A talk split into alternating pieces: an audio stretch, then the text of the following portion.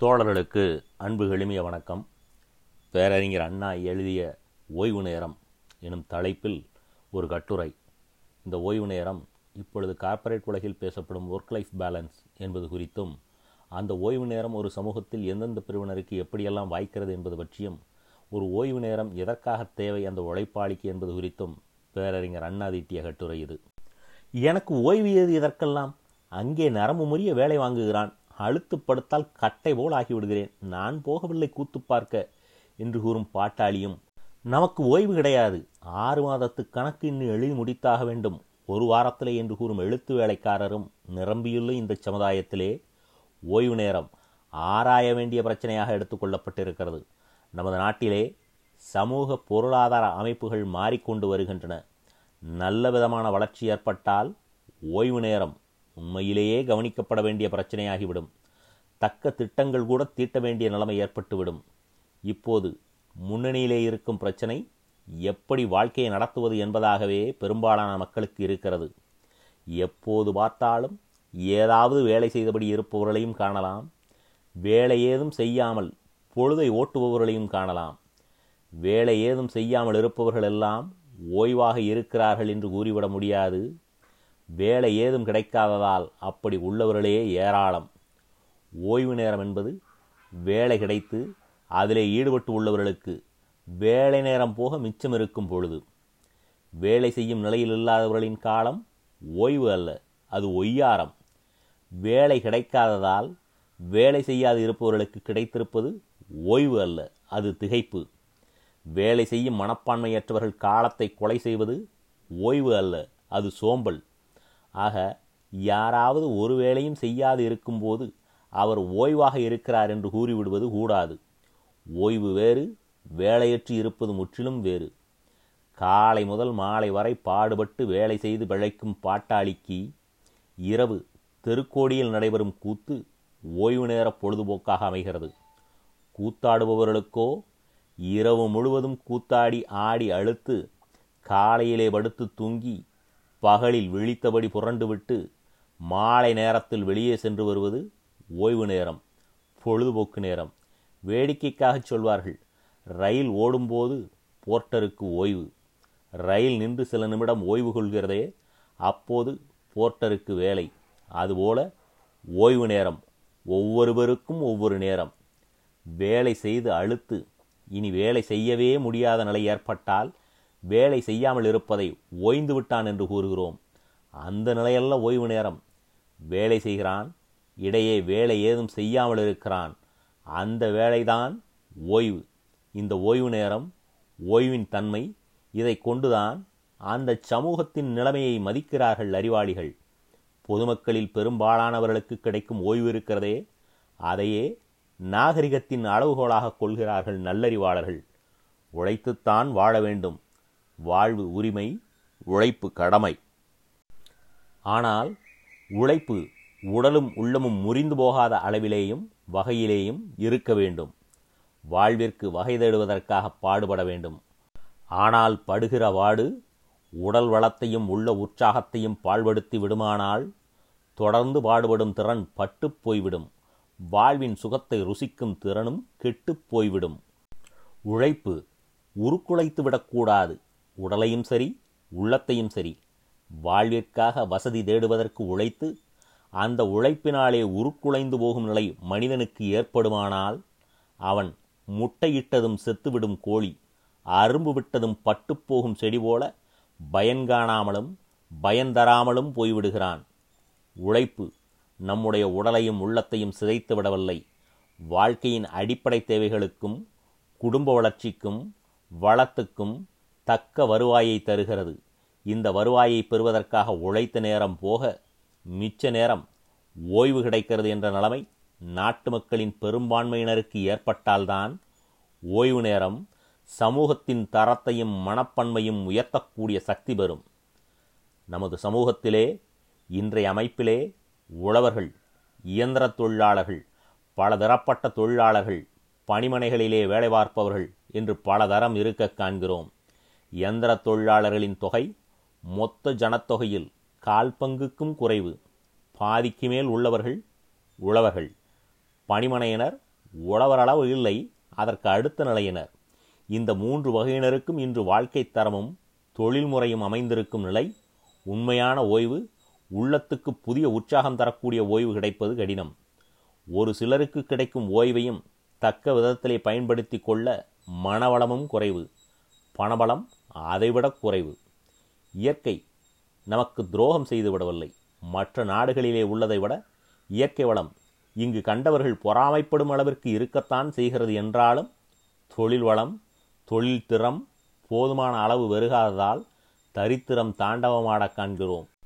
புதிய முறைகளையும் கருவிகளையும் கொண்டு இயற்கை வளத்தை பயன்படுத்துவதிலே மற்ற நாடுகளை விட நாம் மிக பின்னணியில் இருப்பதால் இங்கு சுவையற்ற கவைக்கு உதவாத வாழ்க்கையை நடத்துவதற்கே மிக பெரும்பாலான மக்கள் மாடுபோல் உழைக்கிறார்கள். மனித உழைப்பு மிக மிக அதிகமான அளவிலே செலவிடப்படுகிறது. மனிதன் பிணமாகாதிருக்க நல்வாழ்வு பெற அல்ல முழு வாழ்வு பெறக்கூட அல்ல சாகாமல் இருக்க அவ்வளவு உழைப்பு செலவிடப்படுகிறது. ஆகவே பாட்டாளியின் வேலை கடினம் குறைக்கப்பட்ட பிறகுதான் ஓய்வு என்பது பெரும்பான்மை மக்களுக்கு கிடைக்கும். பெரும்பான்மையினருக்கு ஓய்வு கிடைத்து அந்த ஓய்வை தக்கபடி பயன்படுத்தினால்தான் பாடுபடுபவருக்கு மேலும் தொடர்ந்து பாடுபடவும் திறமையுடன் பாடுபடவும் முடியும். பிறகு பொதுச்செல்வம் வளரும் சீர் உண்டாகும் நாடு செழிக்கும். இவைகள் எல்லாவற்றையும் விட மனித மாண்பு மலரும். உழைத்தோம் வாழ்வின் பயனை பெறுகிறோம் என்ற கழிப்பு முதலிலே ஏற்பட வேண்டும். பிறகுதான் ஓய்வை சுவைக்க முடியும். வேலை மனிதத்தன்மையை மாய்க்காத அளவு இருக்க வேண்டும். வேலை நேரத்தை மட்டுமல்ல நான் குறிப்பிடுவது வேலை முறை தன்மை. வேலை செய்பவனுக்கு வேலை நேரத்தில் வேலைக்கு தேவையான வசதிகளை தருவது எல்லாவற்றையும் சேர்த்துத்தான் கூறுகிறேன். வேலை மனிதனை தேயச் செய்துவிட்டால் பிறகு கிடைக்கும் ஓய்வு வேலை ஓய்வு தராது. பாதி மனிதரால் ஓய்வு பலனை பெற முடியாது. ஓய்வு சீமான்களாக உள்ள சிலருக்கு மட்டும் உரிமையாக இருந்த காலம் உண்டு. நிலைமை இப்போது மாறி வருகிறது. ஓரளவிற்கு நம்பிக்கை தருகிற வகையில் ஓய்வு சிலருக்கும் ஓயாத வேலை தொல்லை மிக பலருக்கும் என்ற முறையில் சமூக அமைப்பு இருக்கும்போது ஓய்வின் விளைவுகளாக கலை பண்பு இவைகளை அல்ல கருத்தற்ற களியாட்டம் வேதனையூட்டும் வெறியாட்டம் ஆணவ ஆர்ப்பாட்டம் இவைகளையே காண முடியும். ரோம் சாம்ராஜ்யத்திலே ஒரு விசித்திரமான அரங்கம் பள்ளத்தில் அரங்கம் பார்வையாளர்கள் உயரத்தில் அமர்ந்திருப்பர். அரங்கத்திலே வீரப்போர் நடைபெறும். மல்யுத்தம் அல்ல வாட்போர் அல்ல பலசாலிக்கும் வலிமைசாலிக்கும் அல்ல மனிதனுக்கும் சிங்கத்துக்கும் சண்டை. பதை வதைக்கும் மனிதன் பசியுடன் உள்ள சிங்கம். பயங்கரமான போர் வள்ளத்தில் மேலே சீமான்கள் சீமாட்டிகள் ரசிக்க. கர்ஜனை செய்யும் காட்டரசன் வாளை சுழற்றி தரையில் அடிக்கும் பயத்தால் மனிதனின் பற்கள் ஒன்றோடொன்று உராயும். மேலே சீமாட்டிகள் சிரிப்பொலியும் கைதட்டுவதால் எழும் வளையொலியும் கிளம்பும். சீமான்கள் சொக்குவர். ரத்தம் பீறிட்டு வரும் மனிதனுக்கு சீமான்களோ மேலே இருந்து ஆரவாரம் செய்வர். விடாதே விலகாதே என்று ஆயுதமற்ற மனிதனுக்கு உற்சாகமூட்டுவர். பசியார் புதிய பலம் பெற்ற சிங்கத்தை தாக்கும்படி. காட்டரசன் தாக்குவான் மனிதனை கீழே அரங்கத்தில் மேலே மேட்டுக்குடியினரான மனித மிருகங்கள். ஓய்வு நேரத்தை சீமான்கள் ரோம் நாட்டிலே பயன்படுத்திய வகைகளிலே இது ஒன்று. மனிதனை மிருகம் கொள்வது கண்டுகளிக்கும் பொழுதுபோக்கு. ஓய்வு சிலருக்கு வேலை பலருக்கு என்ற முறை மாறினால் ஒழிய ஓய்வு சமூக உயர்வுக்கு பயன்படும் பண்பாக முடியாது. வாழ்க்கை தரம் மட்டமாக இருக்கும் சமூகத்திலே ஓய்வு கிடைத்து பயனில்லை பொருளும் இல்லை வேகாத வண்டத்தை வெள்ளித்தட்டிலே வைத்துத் தரும் வீண் வேலையாகும் அது. நம் நாடு பட்டிக்காடுகள் அதிகமாக உள்ள இடம். பட்டிக்காடுகளோ உழவர்கள் வாழுமிடம். உழவர்களுக்கு ஆண்டிலே மூன்று மாதத்திற்காவது வேலை இருப்பதில்லை. ஓய்வுதான். இந்த சமயத்தில் அவர்கள் வீணாக பொழுதை ஓட்டுகிறார்கள். நேரம் வீணாகி போகிறது என்று கூறி உழவு தொழிலுக்கான நேரம் போக மிச்சமிருக்கும் ஓய்வு நேரத்தை உழவர்கள் பலந்தரும் பொழுதுபோக்குக்கும் செலவிட வேண்டும். உதாரணமாக அவர்கள் தேனி வளர்க்கலாம் கோழி வளர்க்கலாம் கூடை முடையலாம் நூல் நூற்கலாம் சிறு சிறு குடிசை தொழில் செய்யலாம் ஓய்வு வீண் போகாது பலனும் கிடைக்கும் வருமானமும் உண்டு என்று கூறாத நிபுணர் கிடையாது. உழவர்களுக்காக இந்த யோசனை கூறப்பட்டாலும் சரி பொதுவாக எல்லோருக்குமே சொல்வதானாலும் சரி ஓய்வு நேரத்தை பணமாக்கும் வழிகளாக்கும் போது சிக்கல் நிச்சயம் ஏற்பட்டு தீரும்.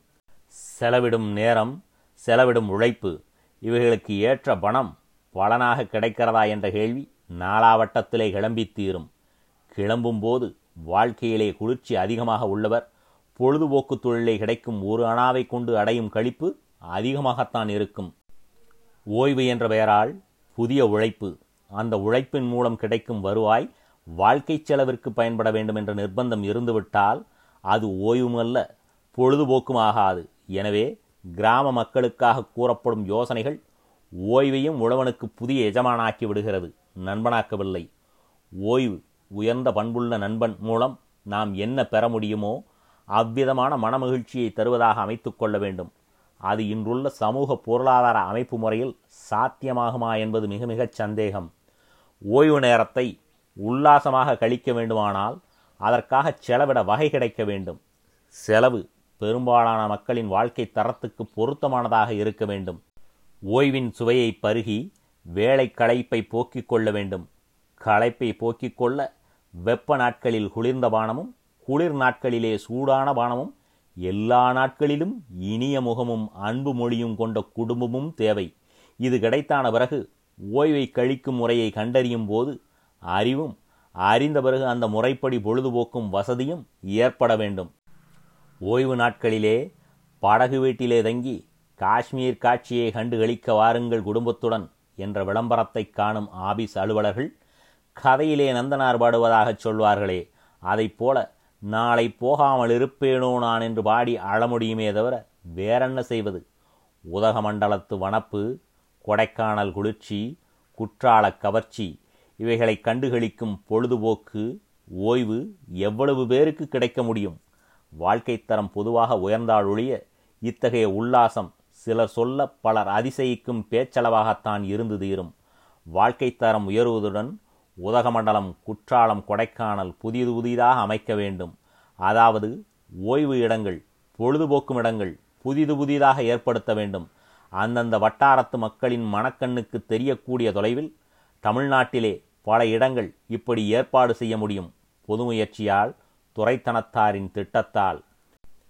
ஓய்வு நேரம் மேலே வானத்திலே நிலவு நட்சத்திரம் காண்கிறோம். கழிப்புத்தான் ஆனால் எவ்வளவு நேரம் காண முடியும்?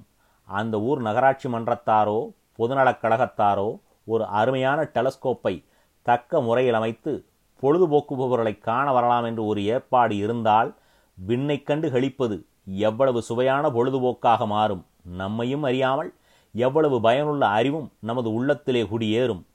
பொழுதுபோக்கு வீணாகவும் கூடாது. விவேக சிந்தாமணி பாடம் படிக்கும் பள்ளிக்கூடமும் ஆகிவிடக்கூடாது சிரமமோ சிக்கலோ இன்றி நமக்கு அறிவானந்தம் தருவதாய் அமைய வேண்டும். பொதுமக்கள் மனதிலே கலைப்பண்பு ஊற்றெடுக்கும் வகையான பொழுதுபோக்குகள் திட்டமிட்டு மிக மிக குறைந்த செலவிலே ஏற்படுத்தலாம் நகராட்சியினர். கண்காட்சிகள் இவ்விதமான முயற்சிகளிலே ஒன்று. முயற்சி என்று மட்டுமே கூற முடியும். வெற்றி அல்ல. ஏனெனில் பெரும்பாலான அக்காட்சிகள் கடை வீதிகளாகவே காட்சி தருகின்றன. பயனில்லை சில அக்காட்சிகளிலே மிருக உணர்ச்சியும் சூதாட்ட உணர்ச்சியும் தூண்டும் முறைகளில் உள்ளன. தீமையே உண்டாகிறது. ஆனால் கண்காட்சி பொழுதுபோக்குக்கு அரிய சாதனம். அறிவானந்தம் பெற முடியும். உலகத்தை திடுக்கிடச் செய்த மாவீரன் நெப்போலியனை பற்றி பெருமையாக பேசும்போது சொல்வார்கள் தூங்கவும் நேரம் கிடைக்காது களத்திலே. எங்கேனும் ஓர் இடத்திலே. குதிரை மீது அமர்ந்தபடியே கண்மூடி சில நிமிட நேரம் தூங்குவான். அவ்வளவுதான் முடியும் நெப்போடியனுக்கு அவ்வளவு வேலை ஓயாத உழைப்பு என்று பெருமையாக கூறுவார்கள். உண்மைதான் தூங்கவும் நேரமின்றித்தான் போரில் ஈடுபட்டிருந்தான் அந்த மாவீரன். ஆனால் ஓய்வு கிடைக்கவில்லையே. அழகான அருவியிலே குளித்துவிட்டு சிங்காரச் சோலையிலே உழவி வேல்விழி மாது பாடிடும் தேன்மொழி சிந்து கேட்டு கழித்திட நமக்கு ஓய்வில்லையே. என்ன தொல்லையான வாழ்க்கை இது. ஓய்வு துளியுமில்லையே. எப்போதும் உழைப்பு. என்ன சுகம் காண்கிறோம்? ஓய்வின்றி உழைக்கிறோம் என்று நெப்போலியன் மனம் நொந்து கொண்டானா? இல்லை. களத்திலே கடும் போரிட்டபடி இருந்து வந்ததால் தூங்கவும் நேரம் கிடைக்காமல் ஓய்வு துளியுமின்றி இருந்து வந்த நெப்போலியனுடைய நிலையுடன் எல்வா தீவிலே கைதியாக்கப்பட்டு ஒரு வேளையுமின்றி இருபத்தி நான்கு மணி நேரமும் ஓய்வாக இருக்கும் வசதி பெற்ற நெப்போலியனுடைய நிலையை ஒப்பிட்டுப் பாருங்கள். களத்திலே ஓய்வு கிடையாது. ஆனால் அவன் கண்முன் வெற்றி கொடிகள் அவன் செவியில் வீர முழக்கம் மண்டலங்கள் அவன் காலடியில். மணிமுடிகளை செண்டுகளாக்கி விளையாடிக் கொண்டிருந்த வீரன் ஓய்வின்றி இருந்தபோது. ஓய்வு நாள். முழுவதும் வேலை துளியும் கிடையாது எல்வா தீவில் ஆனால் அந்த கைதி நெப்போலியனுக்கு அந்த ஓய்வு இனிப்பையா தந்திருக்கும்? அந்த ஓய்வு அவனுக்கு பெருமையோ பூரிப்போ தந்ததா தருமா? பிணத்தின் மீது தூவப்படும் மல்லிகைதானே அந்த ஓய்வு? நம் நாட்டிலே பெரும்பாலான மக்களுக்கு இப்படிப்பட்ட ஓய்வு கிடைக்கிறது. எல்பா தீவுக்கு துரத்தப்பட்ட நெப்போலியன்கள் இங்கு ஏராளம். வாழ்க்கை களத்திலே தோற்று விடுபவர்களெல்லாம் எல்பா தீவுக்கு துரத்தப்பட்ட நெப்போலியன்கள். அவர்கள் வெற்றிருப்பது ஓய்வு அல்ல. அவர்கள் இன்னமும் வாழ்வே பெறவில்லை. மாளிகையிலே சோம்பேறிகள் இருந்தால் கண்டனம் பிறக்காது. கொடுத்து வைத்தவர் அவருக்கென்ன நிம்மதியான வாழ்க்கை என்று கழியுறை தரப்படும். அவர் மான் வளர்ப்பார் பொழுதுபோக்குக்கு மீன் வளர்ப்பார் அழகுக்கு ஓய்வு அவருக்கு ஓராயிரம் சேட்டைகள் செய்ய இடம் தரும். புகழ்வர். நாள் முழுவதும் பாடுபட்டு பிழைக்க வேண்டிய ஓயாத உழைப்பாளியின் நிலை வேறு. கடிகாரத்தை பார்த்து வேலை செய்துவிட்டு காலண்டரை பார்த்து சம்பளம் வாங்கும் பேனா ஓட்டும் நண்பர்கள் கிடைக்கும் ஓய்வை திரட்டக்கூடிய வசதியை பயன்படுத்தி கொண்டு அறிவானந்தமான செயலுக்கு பொழுதுபோக்கை பயன்படுத்தி கொள்கிறார்களா? இயற்கை தன் அழகை வாரி வீசுகிறது கவனிப்பாரற்று கிடக்கிறது எழில்மிக்க விதவையைப் போல. நீர்வீழ்ச்சி சித்திரச்சோலை ஆறு உற்பத்தியாகும் இடம் மலை உச்சி சந்தனக்காடு சிந்துவாயும் சிற்றாறு பறவை இனங்களின் பாட்டு மொழி புள்ளிமான்கள் துள்ளியோடும் காட்சி யானைக்கன்றை அழைத்துச் செல்லும் கனவு தேசிங்கு கோட்டை சேர்வராயன் மலை பார்த்ததுண்டா என்று கேளுங்கள். கோபம் பிறக்கும். நான் என்ன சீமானா? சம்பளம் எனக்கு நூற்றைம்பது சார். நூற்றைம்பது தான். உல்லாச யாத்திரை செய்ய வேண்டுமென்றா எதிர்பார்க்கிறீர்? என்று கண்டித்து பேசுவார். ஆனால் மிக கஷ்டப்பட்டு நான்கு நாட்கள் லீவு பெற்றாலும் குழந்தைக்கு மொட்டையடிக்க திருப்பதிக்கோ அம்மா சிரார்த்தத்துக்கு காவிரிக்கோ புத்திர சந்தான நிமித்தம் ராமேஸ்வரமோ போயிருப்பார். அதற்கு பணம் எப்படி கிடைத்தது என்று கேட்டாலோ கோபம் கொதித்து வரும். இலக்கியம் எப்படி வளரும்? கலைவனம் எங்கிருந்து கமழும்? ஓவியக்கலை எவ்வண்ணம் ஓங்க முடியும்? நல்லிசை எங்கிருந்து பிறக்கும்? இயற்கை தரும் களிப்பைக் கண்டு மனதிலே கலை உணர்ச்சியை பெறாவிட்டால். அழுத்து தூங்கும் அந்த ஆலை தொழிலாளி காலையிலே எழுந்ததும் கதிரவனைக் கண்டு கழித்திடும் கமலத்தை காணப் போவதுமில்லை. இரவு நிலவின் அழகினை கழித்துவிட்டு படுத்தவனும் அல்ல. அதோ சற்று தொலைவாக படுத்திருக்கும் மாது அவன் தர்மபத்தினி. அவளிடம் உதிர்ந்த கண்ணீரைத்தான் இரவு படுக்கும்போது பரிசாகப் பெற்றான். அந்த பரிசும் சுலபத்திலே அவனுக்கு கிடைத்துவிடவில்லை. காலை முதல் ஆலையில் பாடுபட்டு அழுத்துப் போன கரத்துக்கு வேலை கொடுக்கிறோமோ என்ற எண்ணமுமின்றி அம்மையை அறைந்தான். முதுகில் கன்னத்தில் தன் தலையிலும் அடித்து கொண்டான். பிறகுதான் கண்ணீரை காணிக்கையாக்கினாள் பத்தினி. காலையிலே ஆலைச்சங்கு அலறுவதற்கு முன்பு அழுகுரல் இவன் காதை துளைக்கக்கூடும். அந்த தோழனிடம் ஓய்வின் உயர்வை பற்றி பேசுவது ஓய்வை எப்படி பயன்படுத்துவது என்று கூறுவது மாளிகையிலே திமிர் பிடித்து உழவும் நாய் பணியாளை கடிந்தது கண்டு சீமான் இன்னமருந்து சாப்பிட்டால் நல்லது ஆபத்து இராது என்று பணியாளுக்கு யோசனை கூறுவது போன்றதாகும். உழைப்பாளியை உருக்குலையச் செய்யும் தொழில்முறையை மாற்றி சக்திக்கேற்ற உழைப்பு தேவைக்கேற்ற வசதி என்ற திட்டத்தை வெற்றியுடன் நடத்தி காட்டினால் ஒழிய ஓய்வேற்றி ஆராய்ச்சி செய்வது அறிவையும் அலட்சிய சுபாவத்தையும் ஆதாரமாக கொண்டு நடத்தும் நாகரிக உலகத்து நயவஞ்சக நாடகம் என்றே சொல்ல வேண்டும். நன்றி வணக்கம்.